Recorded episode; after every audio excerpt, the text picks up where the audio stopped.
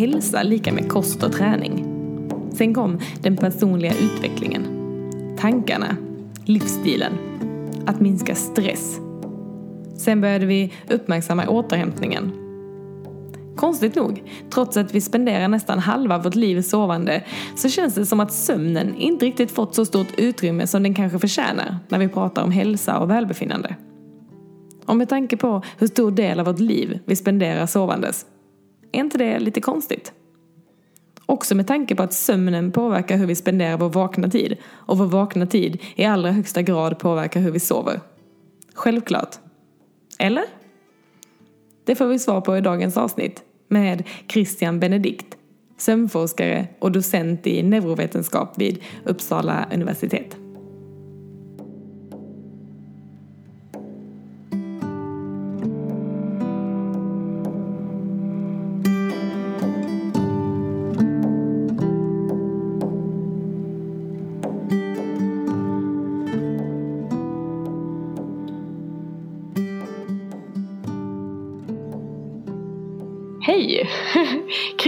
Benedikt. Eh, välkommen till eh, den här eh, yogadoktorns podcast. Hej! Tack för, Hej. för den här intervjun. Ah. Ja, idag tänker jag att vi ska prata lite sömn. Så att jag har eh, ringt dig eftersom att du ska vara lite av en expert på det här området, eller hur? Mhm, det hoppas jag i alla fall. jag har fyra barn så jag tror jag är definitivt en expert. Är det, är det, är det det man måste vara om man har fyra barn? Jag tror inte att det är en förutsättning men det underlättar så att, att förstå hur viktigt sömn kan vara. Och Ja. man får själv också så säga, mycket upp, självupplevelse hur svårt det kan vara om man inte får tillräckligt sömn. Ja, ditt stora intresse för det här med sömn det kom just efter att du hade fått barn. Ja, det, det var så att mina barn föddes 2003, 4, 6 och 8. Och under den här tiden var jag också forskarstuderande i Tyskland, um, i Lübeck. Och min handledare var till den här tiden Jan Born som är en väldigt um, renommerad sömnforskare som har gjort ganska mycket forskning kring sömn och hur sömn kopplas till minnesbefästning och minnesbearbetning. Och det tyckte, den här kombinationen tyckte jag var ju ganska spännande också att gå vidare och lite, göra lite sömnforskning. Men det som jag också, um, ja, från början har jag pluggat, ganska, eh, har jag pluggat nutritionsmedicin och jag såg att det fanns inte så mycket forskning kring detta så då tyckte jag det, det är något som jag vill gärna utreda. Varför har jag gått kanske lite upp i vikten också när jag har varit forskarstudent och sov inte så mycket. Var det för, kanske till exempel Ah. min sömnbrist som jag upplevde med, med alla de här barnen. Mm. Vad är det som händer i kroppen när vi sover för lite då? Um, mycket. Så man, jag tror man måste skilja de här um, kortvariga effekter och långvariga effekter. Kortvarig, det är inte så överraskande. Det vet vi alla. Om vi inte sover tillräckligt, det är jättesvårt att fokusera nästa dag. Vi har inte samma förmågan att vara uppmärksam. Vi har svårt att um, lära oss um, nya information. Och det som man också ganska ofta upplever jag är säker att um, dina lyssnare som har många barn vet också det, att man blir otroligt snabbt så att säga, um, stresskänsligt. Det är väldigt svårt att hantera också med stress om man inte sover tillräckligt. Och man vet också att um, kortvarig sömnbrist kopplas också till en ökad impulsivitet, aggressivitet. Så allt sådana effekter kan du se ganska snabbt om du inte sover tillräckligt. Men långvariga effekter finns också. Man har i populationsstudier till exempel kopplat långvarig sömnbrist. Och sömnbrist menar jag inte bara förkortad sömn men jag menar också dåligt sömn. Det betyder att du vaknar ganska um, ofta, högfrekvent under natten. Att du har um, också um, svårt att nå de här djupa sömnfaser som har den här återhämtande, återhämtande effekt. Även det har kopplats um, till mycket ohälsa. Och vad menar jag med ohälsa? Det finns en flertal Mm. av sjukdomar. Egentligen vet inte jag faktiskt om det finns någon sjukdom som har inte kopplats till sömnbrist. Men ganska vanligt är det fetma, typ 2 diabetes. Det finns nu mycket, mycket um, indikation att det även kopplas till hjärnsjukdomar såsom Alzheimer-sjukdom om man inte sover tillräckligt. Alltså det fin- jag tror du, du, om du går till litteraturen kan du typ hitta alla kopplingar med sömnbrist. Som visar wow. dig att sömn är en väldigt viktig um, grej också på lång sikt att säkerställa um, ja, det är hälsa. jätteintressant. Mm. Det är jätteintressant. Jag tänker att det är mycket forskning just nu som pratar om inflammation och stress mm. och inflammation och den kopplingen till ohälsan. Liksom. Kan man säga något samband mellan för lite sömn och stress och inflammation? Yes.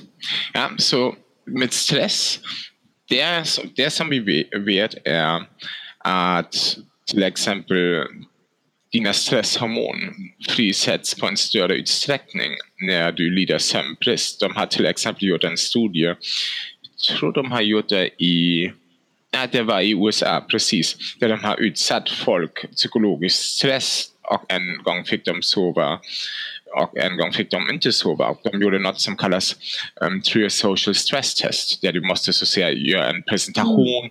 framför en panel som är väldigt, den kollar väldigt allvarligt och um, är väldigt krä, kollar väldigt krävande och du måste mm. göra olika grejer. Så det är en, en normal situation som du, eh, inte normalt, en stressig situation som du kan föreställa dig när du har till, till exempel en jobbintervju. Ja, Precis. Du måste tävla och inte sover tillräckligt. Det är inte bara så att du då löper en ökad risk att prestera sämre.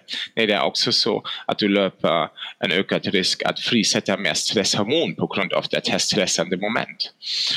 Och det i sig är något som är inte önskvärt eftersom om du då lång, har långvariga sömnproblem kan du då också löpa en ökad risk att ha en typ hela, varje, hela tiden en stressaktivitet som är på gång som du vill inte ha eftersom det kan leda också till mycket ohälsa i kroppen. Wow.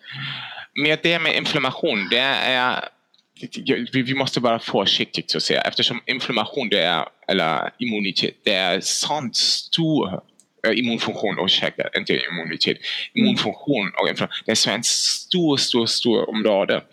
Men det finns faktiskt, om, för att hålla det lite enkelt, det finns faktiskt också um, experiment som har till exempel visat att sömn är väldigt viktigt för att um, tillåta din kropp att hantera bättre med infektioner.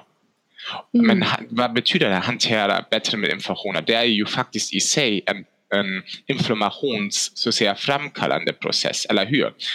Mm-hmm. Inflammation betyder ju då att din immunsystem är på gång och försöker att hantera med något. Och man vet till exempel när man, gör, har, man har gjort vaccinationsstudier um, där man till exempel vaccinerade um, läkarstudenter mot hepatitisvirus. Mm. Och en mm. gång en grupp fick inte sova och en annan grupp fick sova och därefter har de mätt efter en månad deras antikroppsproduktion mot den här hepatitisvirus.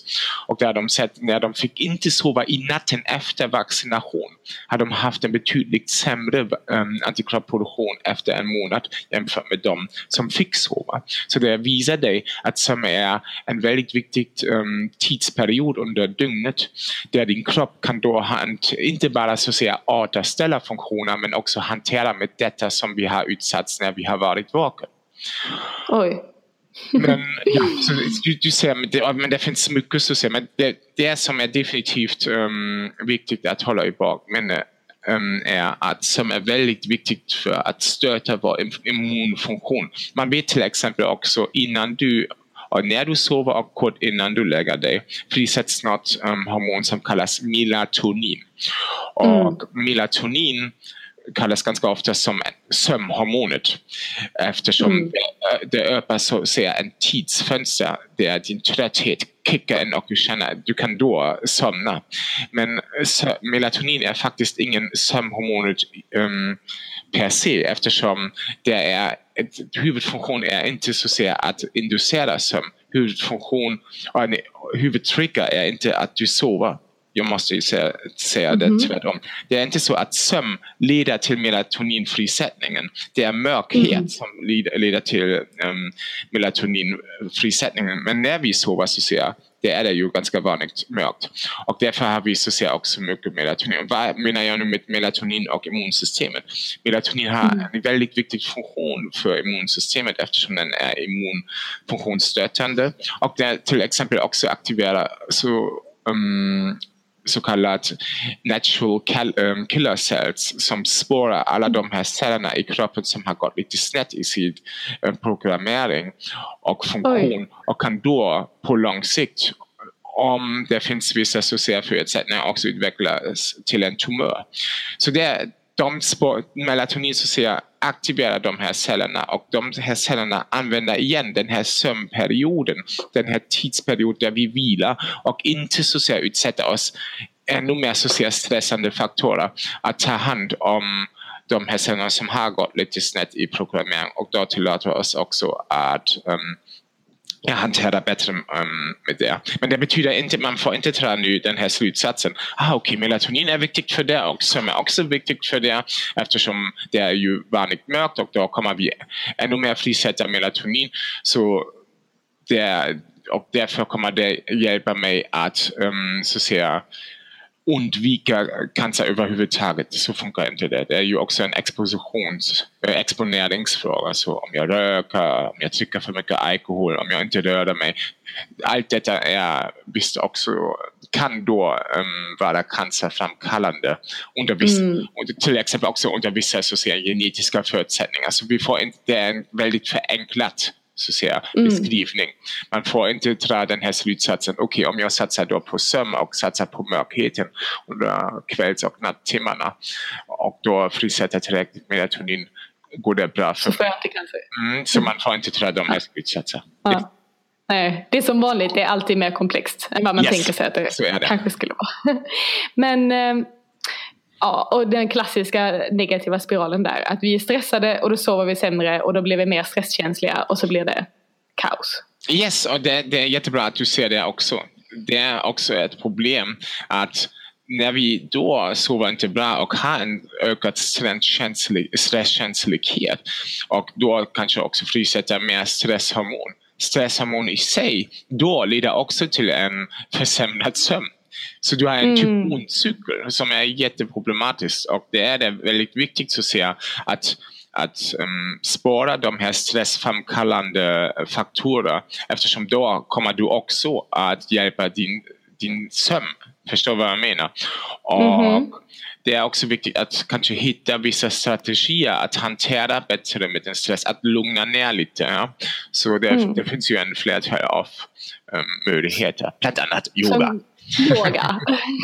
yoga till exempel. Ja, vad har, man, eh, har man sett i några studier att yoga kan förbättra sömnen? Um, det är, jag, jag, är ganska, jag är medveten att det finns studier som har visat att den här typen medicinsk yoga har en förmåga att förbättra sömn. Man vet också till exempel jag vet inte, jag vill inte blanda det för mycket men man vet också att mindfulness är en väldigt um, um, så att säga, framgångsrik strategi för, inte mm. en effektiv strategi för vissa personer att underlätta um, somna. Ja. Men det är så att vi får inte glömma det är ju så att det är ganska individuellt. Så man måste testa för sig själv. Vad är det som jag kan bäst svara på? Förstår vad jag menar? Mm -hmm. Så för vissa kan det vara så att, att yoga, också att ha den här typen fysisk um, exhaustion kan vara en väldigt, i kombination med att, att slappna, ändå det är ju på en sätt en um, fysisk exhaustion men på en annan sätt också en avslappnande process. Att den här kombinationen är väldigt bra för att um, somna och underlätta insomningsprocessen. Men för andra kan det mm. vara så att de kanske föredrar att göra något annat. Ja. Men det finns definitivt forskning som visar om du så säga ska, ja, skapar de här förutsättningarna att koppla av, att få den här lugn och ro i kroppen. Ja, att fokusera mm. mer på dig och på din inre säga, ja, energi. Är det att du då har också lättare att, att somna. Mm. Ja, Jag förstår. Och hitta sätt att slappna av kanske. Oavsett om Precis. det är yoga eller om det är någonting annat. Men att komma Nej, men, ner i varv och bryta stressen. är ganska effektivt. Men förstår du, det som jag tycker yeah. som krävs är om du skulle då, även om man skulle göra en, en forskningsprojekt där man jämför de här olika strategierna Mm. mindfulness, yoga. Fast jag tror det finns också mycket social överlappning, förstår vad jag menar. Så det är inte så en, en det är inte svart och vitt, förstår vad jag menar? Så det, det andra problemet mm. med forskning är att det, det överlappar varandra väldigt ofta. ja, ja, men precis. Så, men, men jag tror man kan inte sätta upp ett sådant forskningsprojekt och säga oh, och där kollar jag hur må många svarar så ser på den här um, mm -hmm. behandling och hur många på den och där säger jag oh, betydligt mer svarar på till exempel yoga jämfört med mindfulness. Så yoga är bättre. Eftersom du måste ju också vara försiktig eftersom mesta forskningsprojekt har då kanske en liten um, sample size. Och mm. där vet man inte riktigt, är det verkligen så representativt? Och jag tror, och det har jag också lärt mig nu, alla de här sista åren i min forskning, egentligen till slutet måste man ju en ganska individuell bedömning och hitta, för, för, jag måste säga Elin, jag måste säga Christian, jag kan inte säga mm. the average person. Eftersom om jag kollar forskning och ser the average person ser jag att det finns mycket variation ändå. Och mm. det är så att man måste så säga anpassa det. Jag kan inte bara säga till alla, du måste ha en svaltemperatur i sovrummet då kommer du sova otroligt bra. Du måste göra det och det. Eftersom det ser folk, ja men jag har gjort det, men det funkar inte för mig. Så man måste göra en ganska noggrann och individuell bedömning. Men det är tidskrävande. Yes, jag är yes. enig. Jag håller med. Yes. um, men jag har en annan fråga. För uh, när vi mediterar så har man också kunnat se i studier att så här, aktiviteten i hjärnan den går ner. Och vi mm. får andra typer av vågor i hjärnan mm. som liknar dem vid sömn. Kan man ersätta, kan man ersätta sömn med meditation? Det är en jättebra fråga. är det ditt forskningsområde kanske? men jag vågar, jag, ärligt talat vågar jag inte så säga svara det. Jag tror, kolla, jag tror jag tror att det, sömnen, jag tror inte att man kan ersätta um, sömn totalt, det tror jag inte jag. Jag tror man mm. behöver så säga de här timmarna i natten att kolla, det, kroppen, det är ju så att kroppen går många så att säga, återhämtningsprocesser, genomföra reparationer, spara de här cellerna som har gått snett lite i programmering, ja? bearbeta mm. information, filtra bort, äh, rensa bort information som är inte viktigt för vår framtid, spara vissa information, den rensar bort ämnen som har ackumulerats under vakenhet, allt detta. Mm jag, jag tror att meditation, jag, jag tycker allt detta som meditation, det är ju också väldigt, kan vara väldigt givande och en, ha en återhämtande effekt på din så att säga hjärntröttheten. Förstår vad jag menar?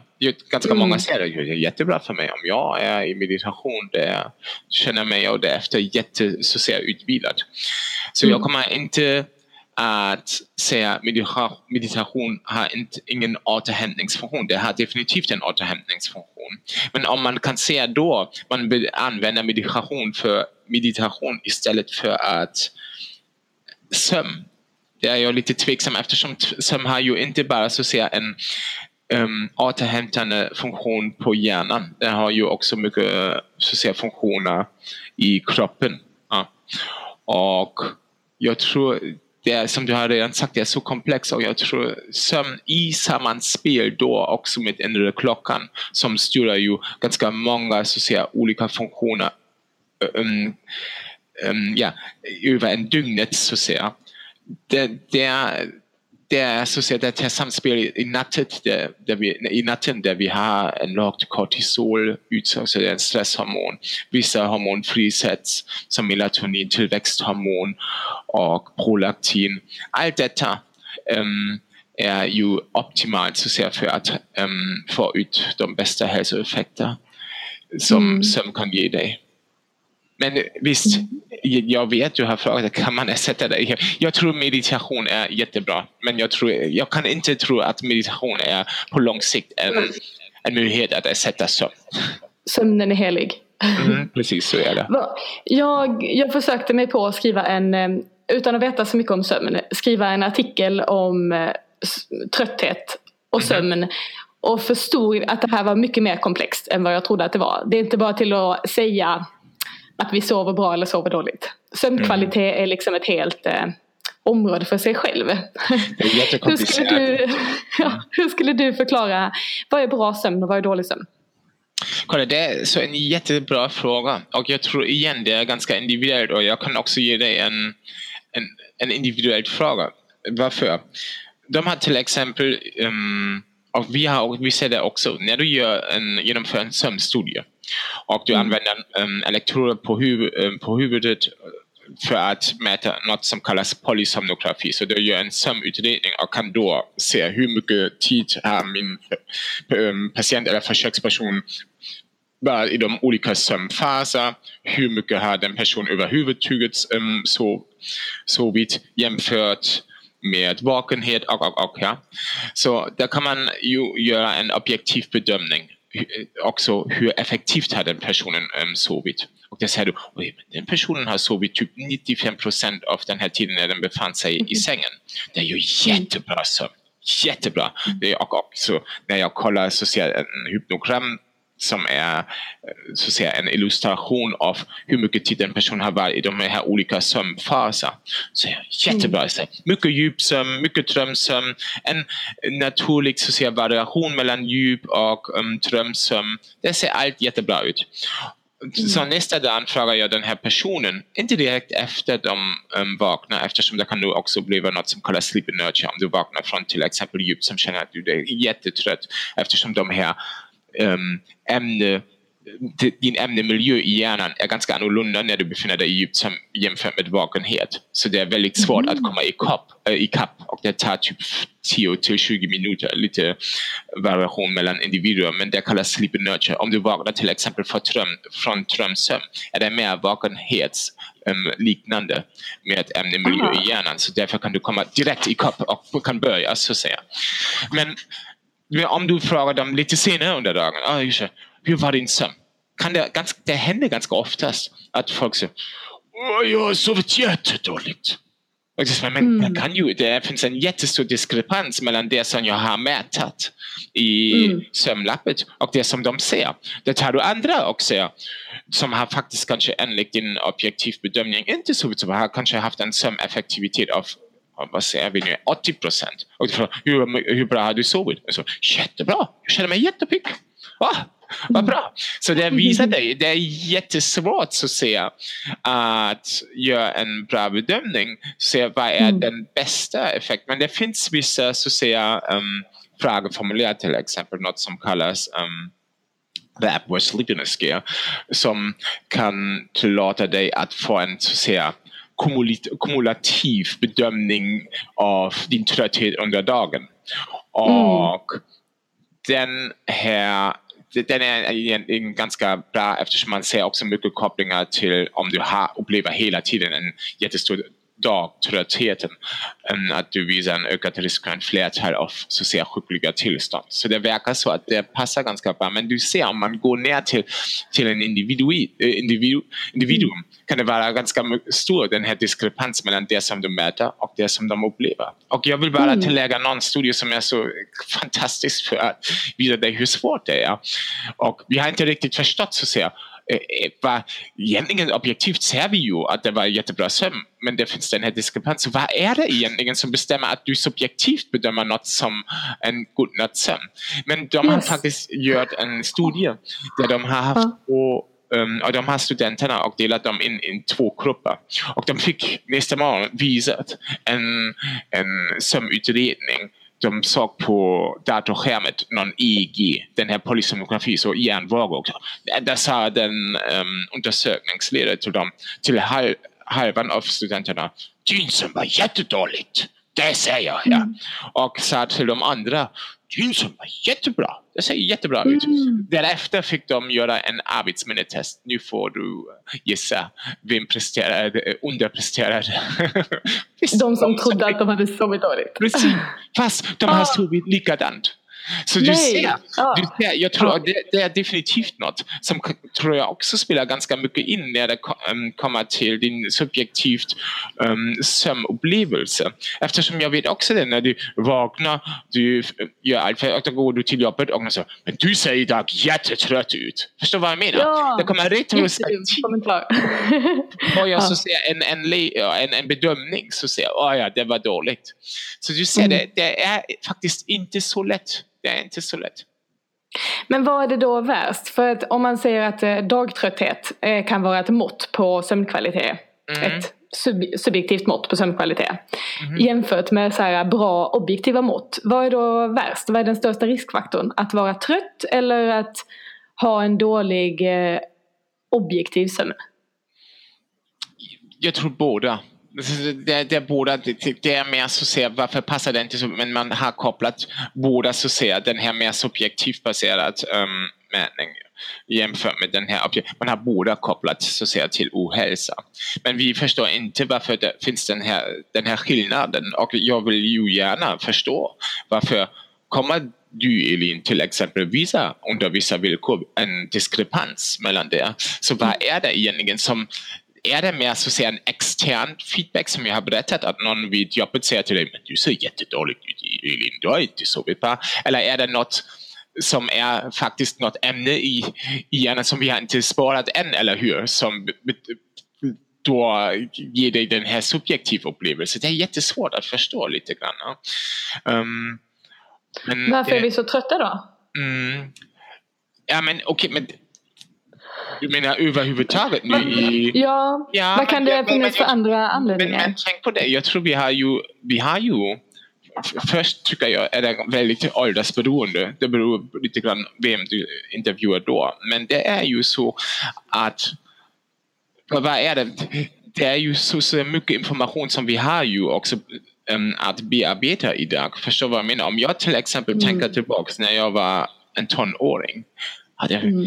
Visst, det, det är inte, jag kommer inte att säga att folk 20 eller 30 år sedan har inte jobbat eller um, har inte intellektuellt utmanat sig. Men det är ju så att vi har också haft den här tiden där vi kunde så att säga koppla av. Men idag är det så att säga en dygnet runt så att säga um, till, inte bara den här till att du är kopplad hela tiden, förstår vad jag menar. Så, mm. Särskilt också den här typ digital, digital revolution som vi har gått igenom. Ja. Ja. Vi har alla de här mobila och, och, och jag pratar inte så mycket här om, kring blåa ljuset. Jag, kring, jag pratar mer om den här säga, tillgängligheten. Det stressar ja. otroligt mycket. Det kan vara också väldigt ja, trötthetsframkallande också. Att du har också den här, då, den här känslan, jag måste hålla mig så säga informerad. På ett sätt är det väldigt kul att vi så säga har de här möjligheterna att vara informerade, att hålla oss så säga i kapp när det gäller information. Men det kan också vara väldigt stressande och tänk, jag tror det, det, det som är viktigt också, hur mycket det påverkar dig beror också visst på din personlighet. Mm. Och det finns vissa som är kanske mer benägen att bli jättestressad av detta. Men ändå förväntar vi alla oss att det är så. Förstår du vad jag menar? Jag, jag hoppas det är mm. tydligt vad jag menar. Ja? Men det är, det är definitivt ett problem idag. Multitasking. Du, du, du, vill, precis, jag vet inte om det är så att säga den här multitasking men det är så att säga du måste, du måste vara on och på gång hela tiden. Du får inte ja. så säga ha de här vilostund för dig. Det, mm. Gå till bussen till exempel.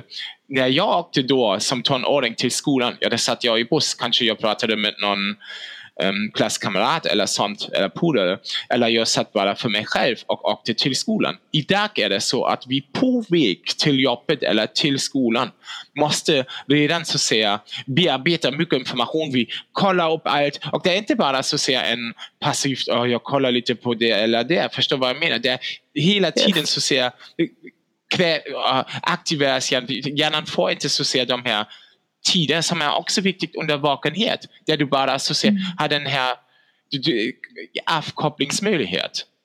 Mm. Jag trodde och att det bara var jag som eh, gjorde så men eh, så är det uppenbarligen inte. Precis. Men det är så ja. gå och sätta dig i en buss och jag lovar dig om du sitter i en buss eller inom tåget eller flygplan, det får de inte göra det, men eh, tåget, kolla, jag, och du, jag förutser att typ 95 procent sitter framför en surfplatta eller en mobil och kollar hela tiden och, det, och kollar även vad händer då om de sitter till exempel i en buss. Eh, räkna hur ofta um, använder, uh, kommer en person att kolla igen på mobilskärmen inom, mm. jag vet inte, en körning av 10 minuter. 30 mm. gånger eller sånt. Det är otroligt. Ah, har jag nu fått något? Har jag nu fått något? Så man, vi, är, vi är hela tiden på gång. Som, ja, och det, det går inte. Man måste också ha mm. undervakenhet den här perioden där man psh, slappnar av. Förstår vad jag menar? Mm. Där hjärnan har möjlighet att andas in, andas ut och det går vidare. Mm. Yes. Och nu bidrar vi till det här informationsflödet ännu mer genom att yes. prata. Men det är därför jag brukar kompensera de här poddarna med en liten avslappning i slutet. Yes, jättebra. Så finns det en liten andrum där de sista tio minuterna. Så kan man spola jättebra. fram till det om man inte vill ha det här informationen utan bara yoga. Bara en liten eh, parentes där. Nej, men, men, men, men, igen, jag, jag, tycker att det är ju jättebra att den här digitala revolutionen har givit oss mycket, mycket. Jag är inte så säga jag är inte demoniserad, så demonizing it. Det gör inte jag, förstår vad jag menar. Det är såklart mm. att det finns mycket fördelar och hur fantastiskt är det att jag till exempel kan nu spela in med dig den här podcast via nätet det kunde vi inte göra mm. 20 år sedan. Det måste du träffa mig. Eller om jag vill vara i kontakt med någon person som bor nu i USA. Inget problem alls att göra det. Så mm. man, 20 år sedan var det också jättedyrt att göra sånt. Så allt detta kommer att tillåta också mycket informationsflöde. Så det, också, det ökar kanske också även transparens. Förstår vad jag menar? Men mm. det finns också många nackdelar. Ja. Mm. Och vi måste bara lära oss hitta våra sätt att slappna av kanske. Mm. Men du Christian, vad är egentligen värst? Är det att sova dåligt eller att sova lite? Och hur, hur många timmar måste vi sova? Jättebra. Finns det något mått på det? Mm. Ja, så jag tror det är jättebra att du säger det. De mesta tror det är bara en fråga av sömnlängden. Och när man går då till sömnföreningar både här i Sverige men också internationella samföreningar där ser du att de brukar säga att ah, de vuxna skulle sova typ mellan 7 till 8, 7 till 9 timmar.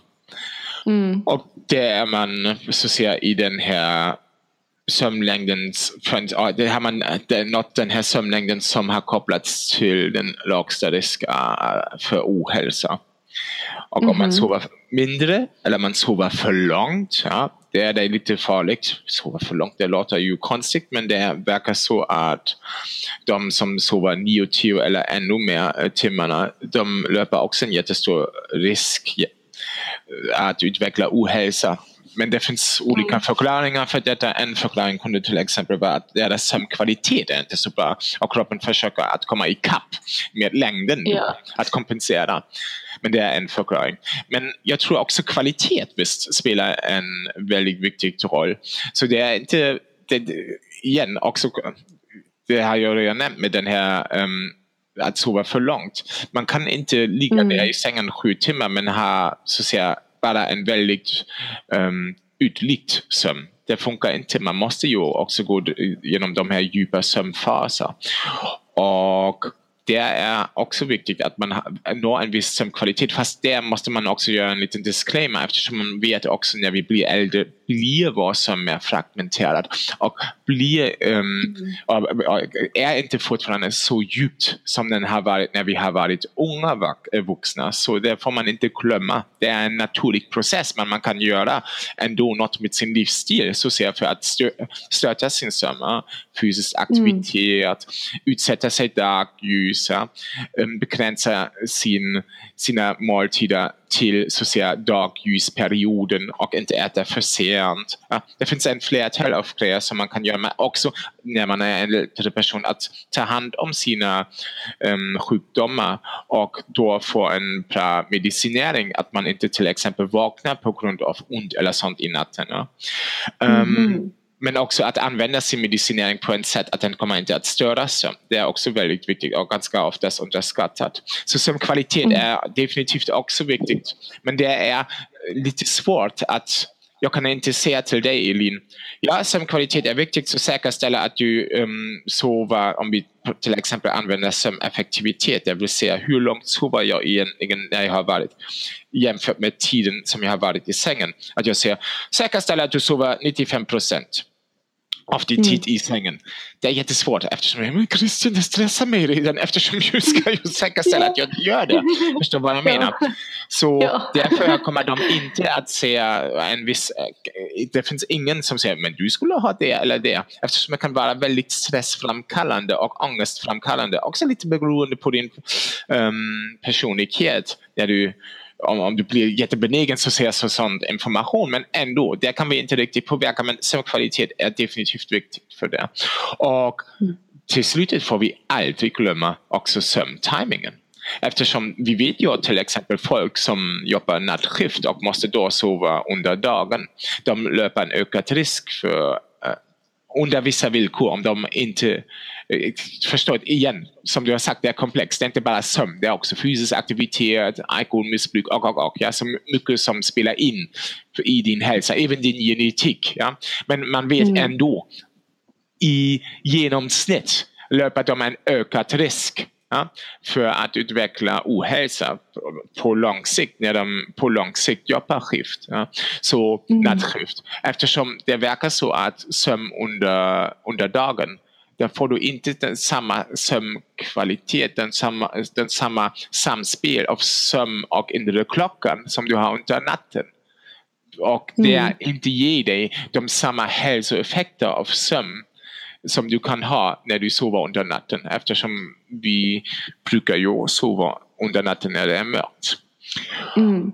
Så Många jag tror att allt detta, spel, allt detta spelar in men visst, jag, om vi komma tillbaka till den här sömnlängden. Det finns ju vissa som säger ja, jag sover sex timmar, jag går regelbundet till hälsokontroll, eller ja, sex timmar, jag går regelbundet till hälsokontroll.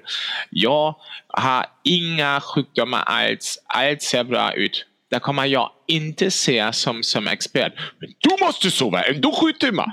Förstår vad jag menar? Så det finns den här undantag. Man måste ha den här, igen, man måste bryta ner det till en individu, individuum.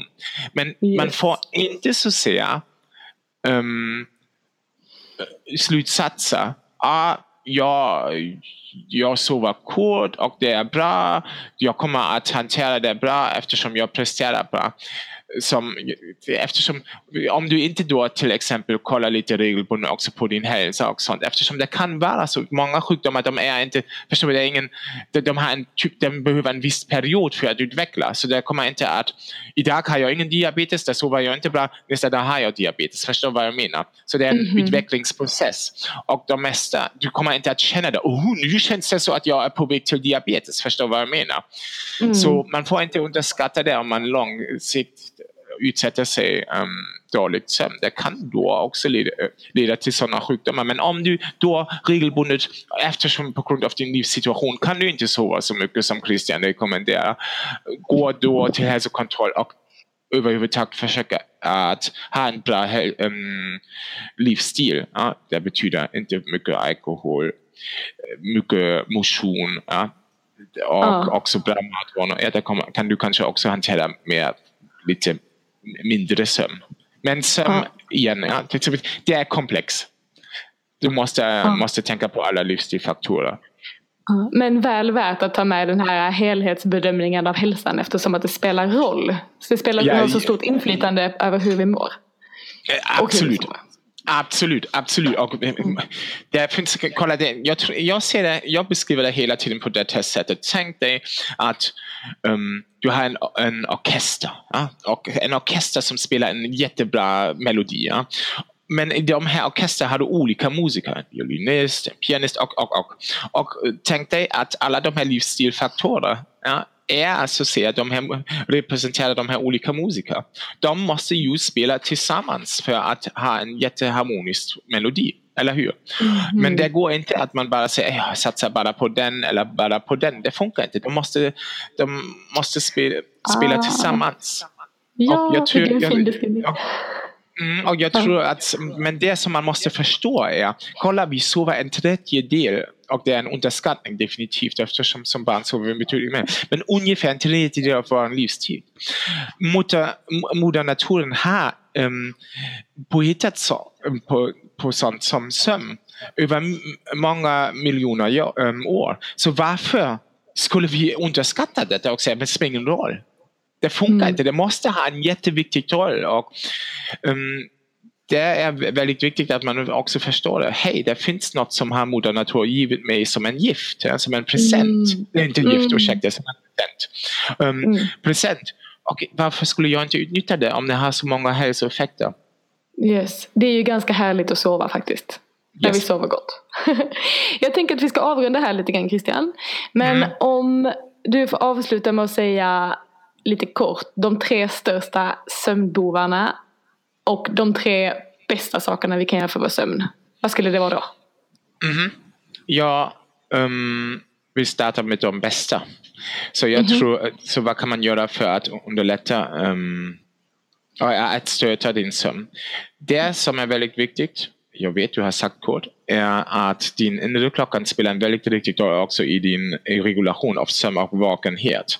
Och din inre klockan är väldigt så säga, känsligt um, för ljus Eh, när till exempel solen går upp, det kommer din inre klockan att registrera detta. Och, ah, det är ljus och vi måste vara aktiva, vi måste sätta igång metabolismen. och, och, och. Så jag tror du skulle utsätta dig um, dagljus, särskilt under morgontimmarna eftersom då är din inre klockan väldigt känslig till um, um, yttre ljus solljus och vet då, ah ja, nu är det viktigt att sätta igång vakenhet, och metabolism. Så gör det och det finns studier som har kopplat det till bättre sömn.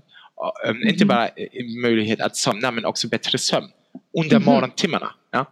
Det mm. som jag också tror är väldigt viktigt är motionera. Men det är hela tiden en fråga av timingen och jag tror också att att motionera under morgontimmarna eller under middagen, eftermiddagen är jättebra eftersom det kommer också styrka så att um, din förmåga att somna under kvällen. Det styrker på, på ett sätt kanske frisätts det ämne som då um, ökar så att din trötthet under kvällstimmarna. Men på ett annat sätt kommer det också att påverka din inre klockan som då ännu mer öppnar under kvällstimmarna då fönstret för att se hjärnan nu är det dags att somna. Mm. Och um, att tillåta tröttheten som du har ackumulerat när du har varit att kicka in och ta över.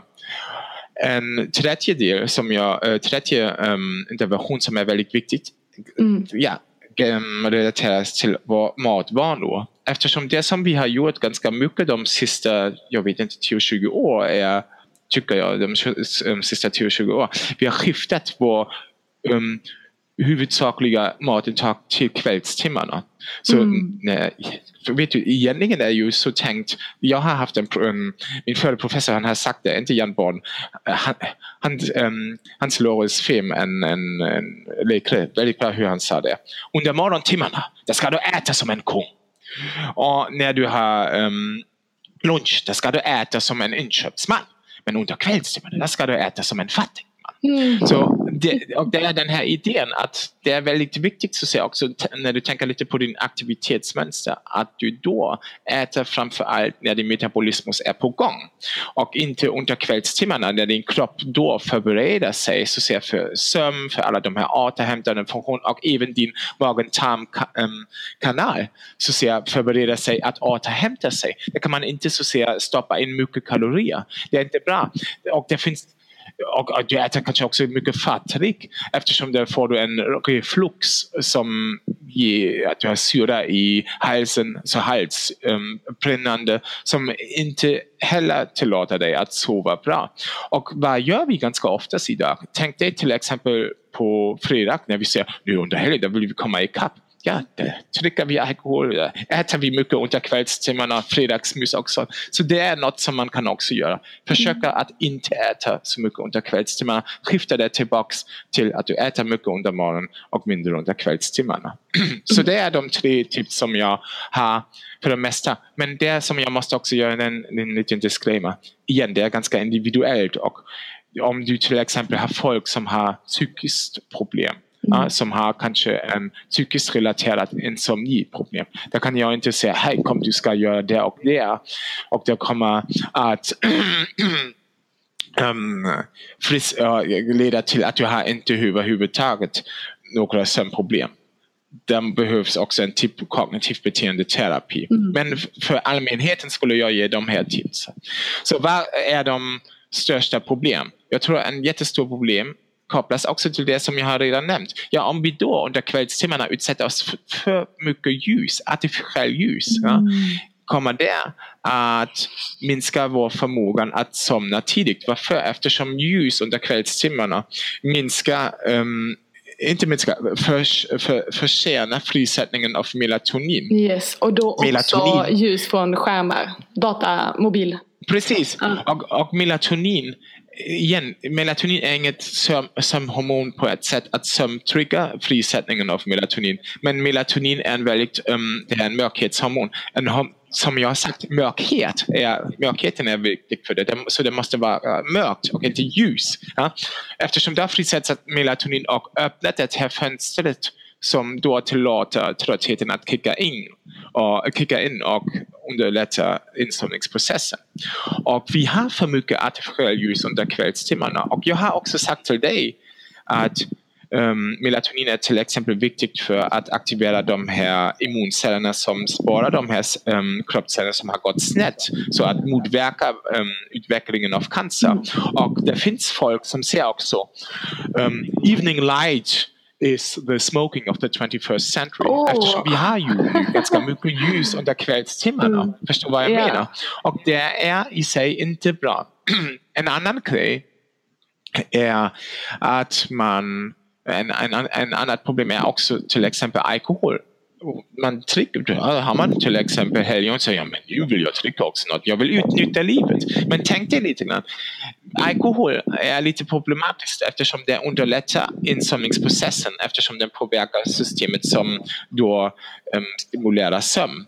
Men problematiken är att alkohol försämrar din sömnkvalitet. Du har en ökad benägenhet att snaka snacka som leder till en försämrad sömnkvalitet mm. och även din um, drömsömn minskas i de första timmarna ganska mycket som leder till en så kallad drömsömn rebound i de sista timmarna så det här är otroligt um, um, emotionella drömmar i slutet av um, är inte, och, så det är normalt som arkitektur förändras också av alkoholintag um, under kvällstimmarna. Jag kommer inte att säga nu att ah, vi får inte överhuvudtaget dricka alkohol. Men man får inte glömma det och det är visst också en, en dosfråga. Hur mycket har jag druckit? Men man får inte glömma att man kan inte säga hej under vardagar där sover jag inte så mycket, jag har ingen tid eftersom jag måste gå upp så tidigt under morgon, varje morgon. Men under helgdagar där försöker jag att sova ikapp men jag äter mycket skräpmat under kvällen, jag dricker mycket alkohol. så kommer jag inte att ha en väldigt hög kvalitet under de här helgdagarna där jag försöker sova ikapp. Ja. Så det är också något som man får inte um, glömma bort. Och jag tror det som är också väldigt um, um, det som du säger, det är vi, kan, vi kan slutsatsa. Sömn är ingenting som du förbereder en timme innan du lägger dig. Som är en dygnet runt grej. Som innebär att jag under dagen, under morgontimmarna utsätta mig dagljus, att jag motionerar, att jag har en, en måltidsschema um, som då också säkerställer att jag äter under dagen när min energimetabolism är på gång.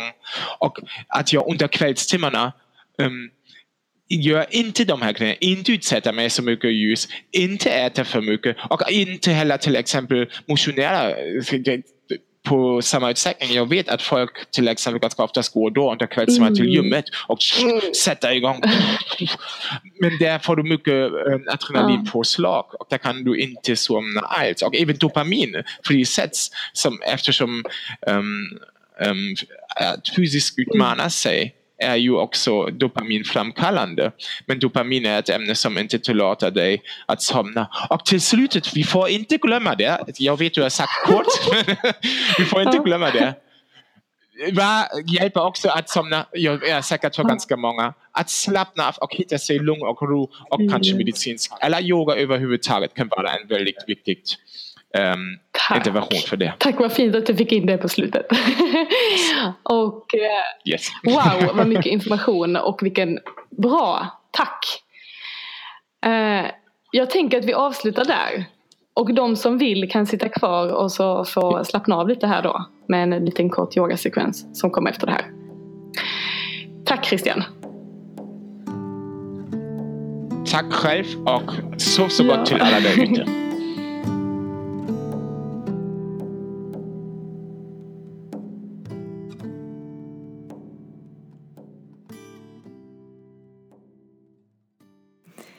Jag hoppas att du har fått eh, svar på några frågor om sömn och trötthet och allt det där. Och skulle du fortfarande vilja lära dig lite mer så kan jag passa på att rekommendera Christians bok Sömn, sömn, sömn som kommer att publiceras hösten 2018 där du kan läsa om allt som jag pratat om idag och eh, säkerligen lite till. Och som en liten avrundning så tänkte jag bjuda på en kort avslappningsövning. Och det är en avslappningsövning från Yoga Nidra som eh, brukar användas för att komma in i skön och djup avslappning och som jag vet att åtminstone jag somnar av väldigt många gånger. Så kanske du också kan använda dig av det här när du behöver somna om du vill sova gott. Eh, så varför inte ta kanske spara det här avsnittet till ikväll eller eh, ta och prova på att göra det någon gång när du ska somna bara. så ehm, idag så får du avsluta det du håller på med om du vill ge dig själv en riktigt skön avslappning så att du verkligen bara kan komma ner i varv och vila.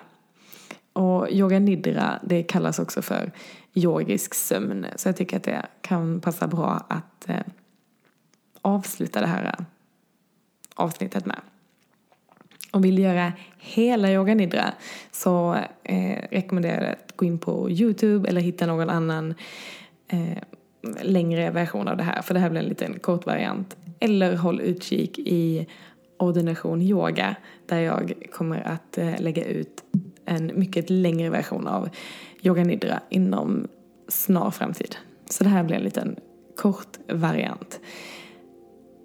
Så som sagt, gå och lägg dig bekvämt. Kanske i gräset om du är utomhus eller på golvet hemma någonstans eller sängen eller soffan någonstans där du kan slappna av. Lägga dig ner bekvämt.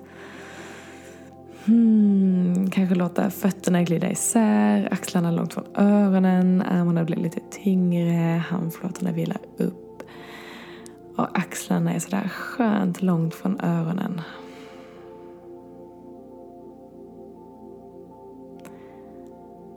Och nu ska du få slappna av i hela kroppen.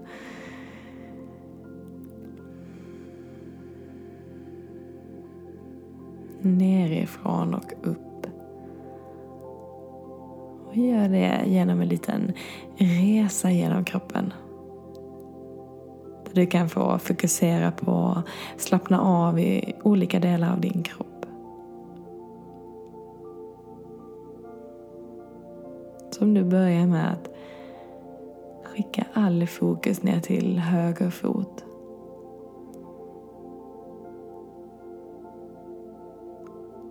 Se om du kan slappna av helt och hållet i höger fot. Mm. Ta fortsätt med dina långa djupa andetag och skicka den avslappningen vidare till höger vad. höger knä, höger lår och höger höft. Slappna av i hela höger ben.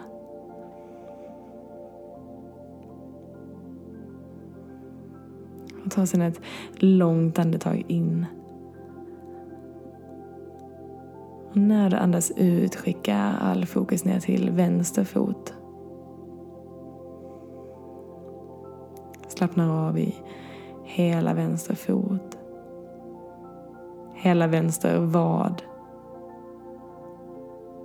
Knä. Lår. Och höft. Fortsätt med dina långa djupa andetag. Och nästa gång du andas ut, se om du kan slappna av i båda dina höfter. Runt ditt bäcken. Ländrygg. Nedre delen av din mage.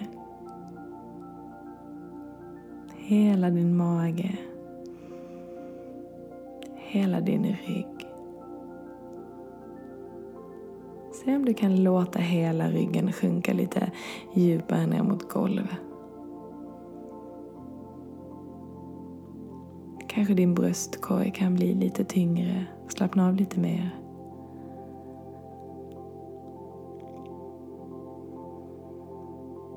Andas in och expandera och när du andas ut, se om du kan släppa ner dina axlar, dina skulderblad och hela din överkropp lite tyngre ner mot underlaget. Hmm. hmm. Ta ett långt andetag in. Nästa gång du andas ut, skicka den här avslappningen ut i höger axel. I höger överarm. Armbåge. Underarm. Och hela höger hand.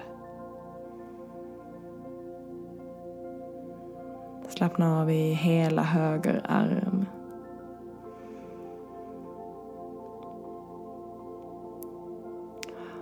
Ta ett långt andetag in igen. Och när du andas ut, slappna av i vänster axel. Vänster överarm. Vänster armbåge. Vänster underarm. Och vänster hand. Ta ett långt andetag in. Och när du andas ut, slappna av i hela vänster arm.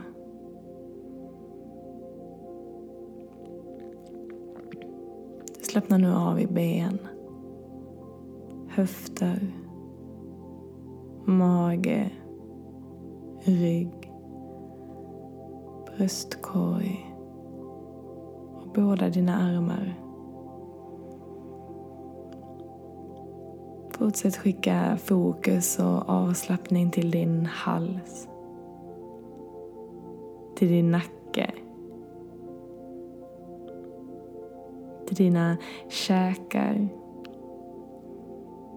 Till din haka. Kanske låter det käkarna falla isär. Slappna av över dina kinder. Din panna hela ditt ansikte. Och låter hela ditt huvud vila tungt mot golvet eller underlaget. Slappna av.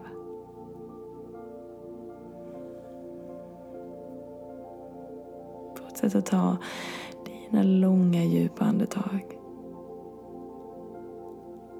Fortsätt att slappna av i hela kroppen. Bara vilar in i den totala avslappningen.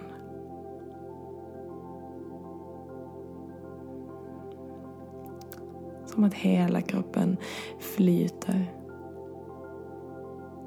Hela kroppen svävar tyngdlöst in i den här avslappningen.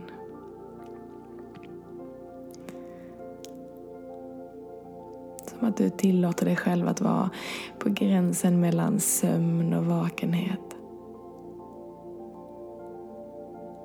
Fortfarande helt fullt närvarande i din kropp.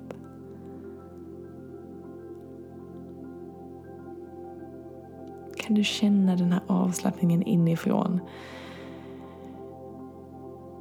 Kan du känna hur kroppen blir tung och mjuk? Kan du tillåta dig att bara vara i den mjukheten, stillheten, tomheten? Bara vara i den här avslappningen. En liten stund till.